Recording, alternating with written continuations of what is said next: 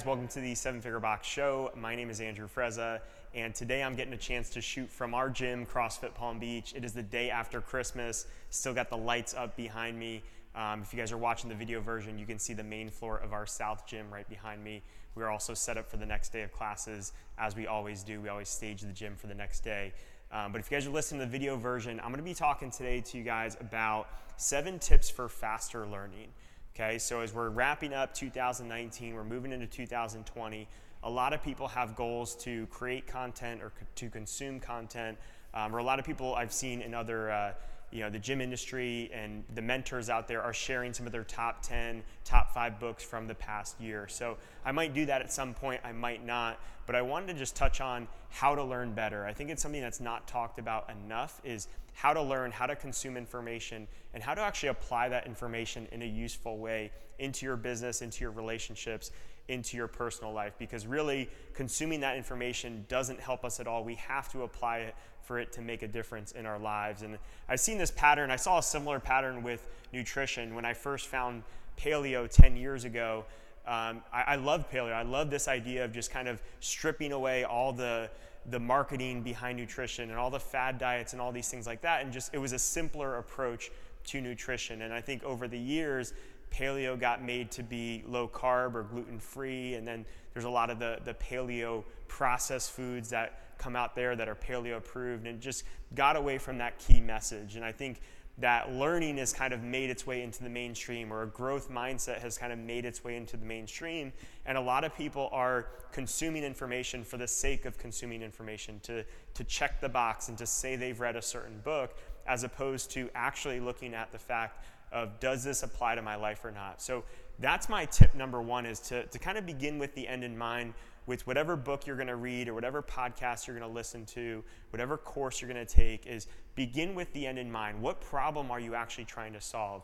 What is the, the burning thing that's, that's you're facing daily or weekly in your business or your personal life that you're trying to solve? So, next time you pick up a book, I want you to ask yourself, how am I going to implement this? How can I teach this to other people? So as you're reading through that book, start to think about those key lessons that are resonate, resonating with you, and then think about how can you start to teach this to other people. Maybe you're an owner of a gym, you want to teach it to your coaches. Uh, maybe it's a relationship book and you want to teach it to your wife, or a parenting book and you want to start implementing with your kids. But start to think about how you're going to implement it or how you're going to teach it to others. And then think about it from the standpoint of if I was to get tested on this information, how much of this information would I be able to regurgitate and put in my own words and really feel like I have a true grasp of if I were to have to kind of put back into the opposite direction? My number two tip for learning is don't be afraid to discard a book or an audiobook or a podcast, even if you haven't finished it. There is so much really good information out there. There is an, an endless amount of books. I mean, the number of books that were published today is probably more than you can consume in a lifetime, and that's in a single day. So you know, if you find a resource that isn't connecting with you, you know, give it give it some time. If it's a podcast, give it 10, 15 minutes. If it's a book, give it an hour or two, depending on how long that book is. But give it a little bit of time. You don't have to go too far into it.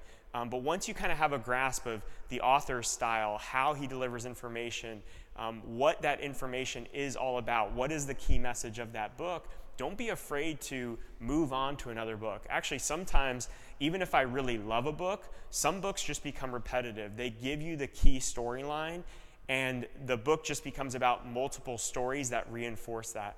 So, if you're reading a book and either A, you don't like the book, it's not connecting with you, feel free to move along to the next one. There's probably a book written on that topic that is going to connect with you, that is going to be an easy read for you. So move on to that next book. And then B is even if a book is connecting with you, don't be afraid to stop it midway and potentially not read the rest of it or stop it midway to implement something or to take a note or to do an exercise or whatever you need to do to actually implement that into your life. Don't be afraid to um, stop a good book when you're when it's going good or to quit a bad book when you no longer feel like it's going to deliver value that you were looking for. And my third tip is along the same lines, and I heard Ben Bergeron share this tip, and this is something that I've been doing for a while, but uh, he kind of put it in words for me, which is don't be afraid to buy the next book, even if you haven't finished the books you currently have in stock. So I've bought physical books over the years, I bought audio books over the years, Kindle books over the years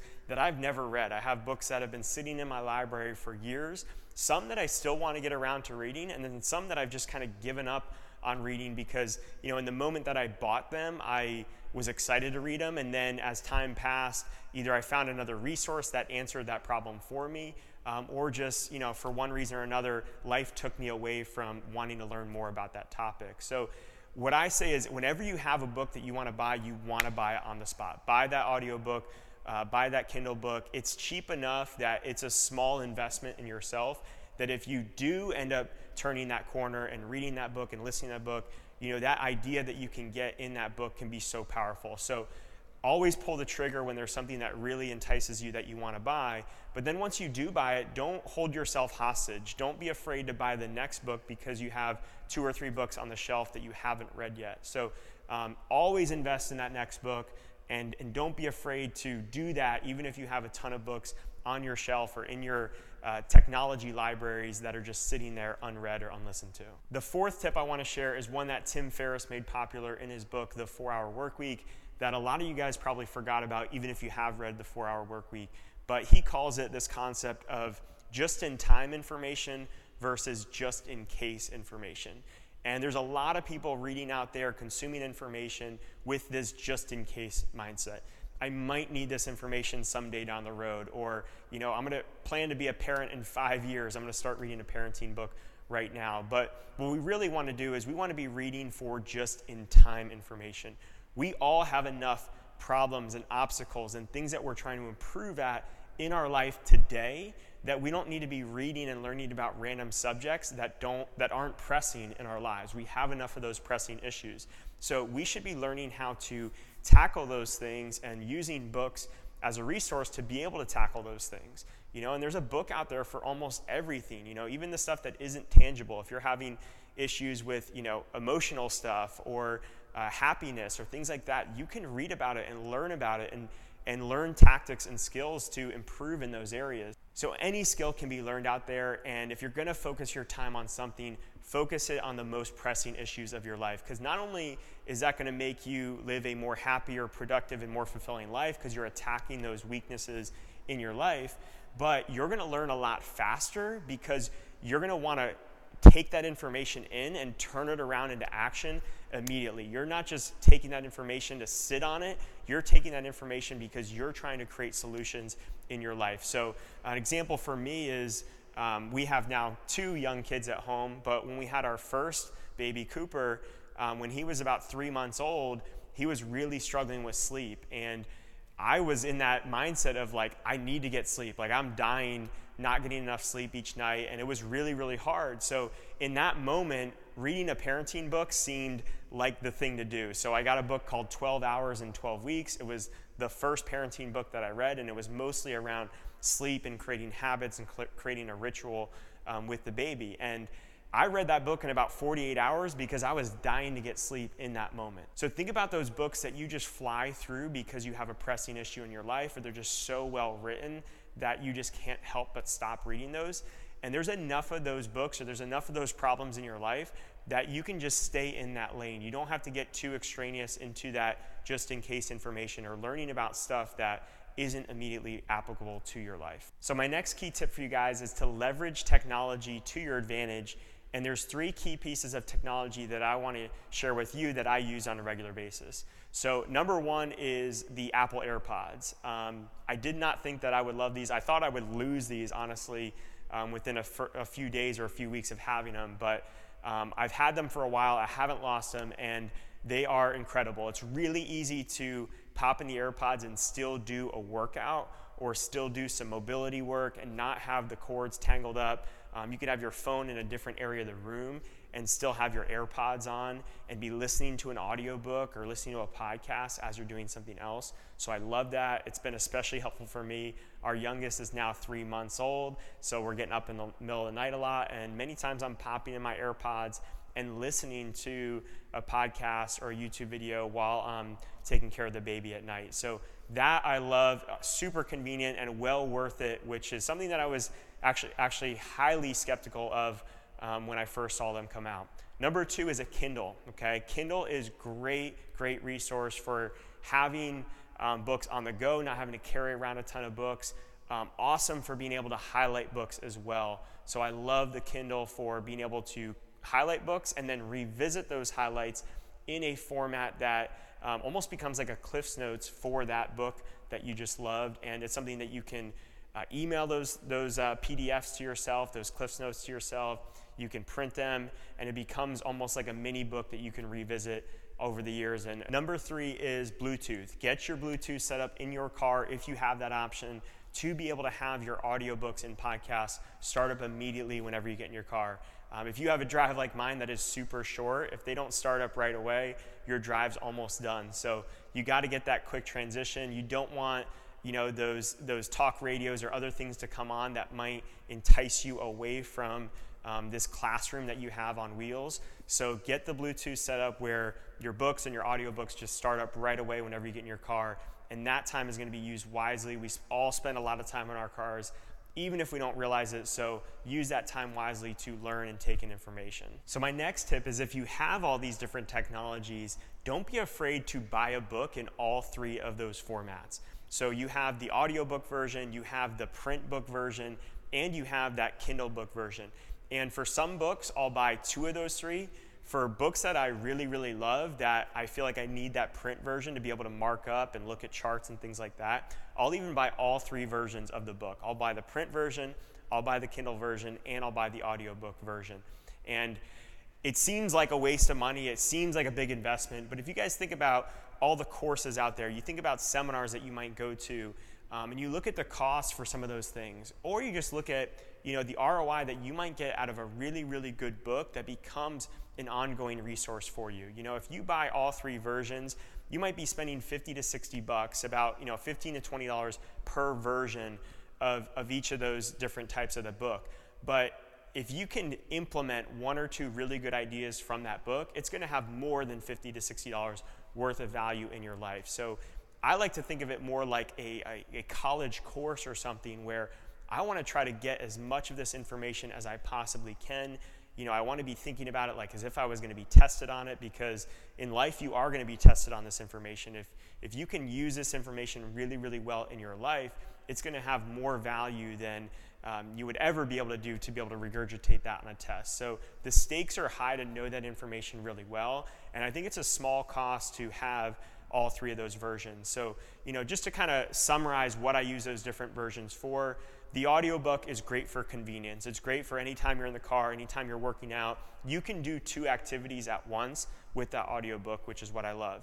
The Kindle version is great for those highlights, and it's great for having a summarized version of all the things that you love that you can revisit for years to come. So, typically, when I finish a book, if it's a book that I really love, I'll immediately reread all my notes, all my highlights from that book, and then I'll try to reread those highlights again one or two times within the next six to 12 months and if I really love that book, I'll revisit it a couple times a year if it's just something that always pops into my mind and I feel like I need to revisit those concepts.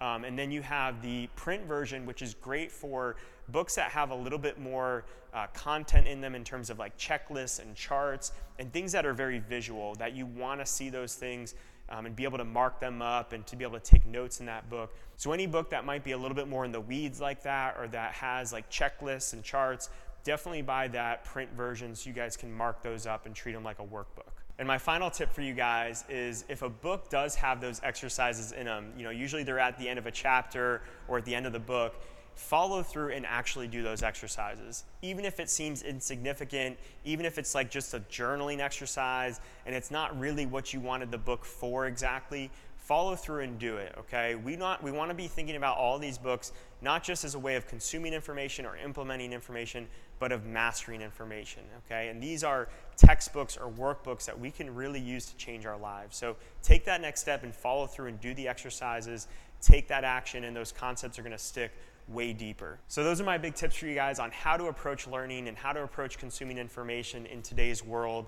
And one thing that I want to share with you guys, kind of an experience that I had this past year was, you know, I've been really big into learning for most of my life. It's probably the, the skill that my dad passed along to my brother and I that I'm, I'm most excited about, most grateful for.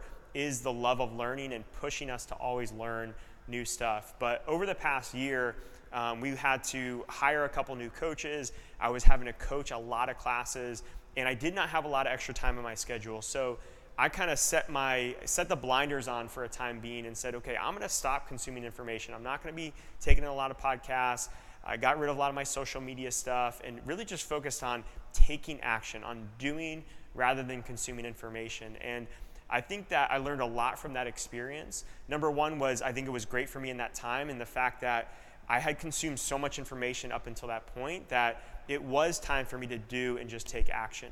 But number two, I also realized that learning is just more, more than just about consuming the information. So, you know, I, I want to caution you guys about just consuming, but one of the things that I realize is now my goal is to consume something every day, some little tidbit but it's not for the sake of just absorbing that information or just saying that I, I listen to a podcast or an audiobook every day and checking the box. It's because that I find that it puts me in a better state for that day. If I can surround myself with really smart people and really uh, smart ideas or innovative ideas, it really starts to open that creative box for myself, puts me in a better mindset, and I'm able to attack the day better. So, one of my goals moving forward is to consume quality content every day, even if it's for a few minutes. And the most, for the most part, I want it to be just for a few minutes because I want it to be just enough to kind of change my mindset for the day and, and kick me off into a better mindset to take on my day. So I'm approaching it more from the standpoint of surrounding myself with the best people in the world. And I kind of look at it as like, you know, you're the product of the five people you spend the most with. And consuming really good resources is an easy way for me to surround myself with great people. But I'm not trying to take up so much time that I'm focusing more on consuming information rather than creating and taking action. So, hopefully, you found this useful as you guys are wrapping up 2019 and heading into 2020. If you're someone that isn't taking in a lot of books, you're not taking in at least, I would say, one book a month, then I think your goal needs to be more. You need to start consuming more, but within these parameters. Start to consume with still the mindset of wanting to implement those ideas if you're someone who's easily already covering about two books a month, you know, or more, you're already getting about 25 books in a year. I'd really love to see you make it your goal in 2020 to actually consume less information, less books, less podcasts, uh, less courses, things like that, but to implement more. Okay, use these lessons that I'm sharing here in today's show to implement more, take more action, because I think that's going to make the biggest difference for you in 2020 and beyond.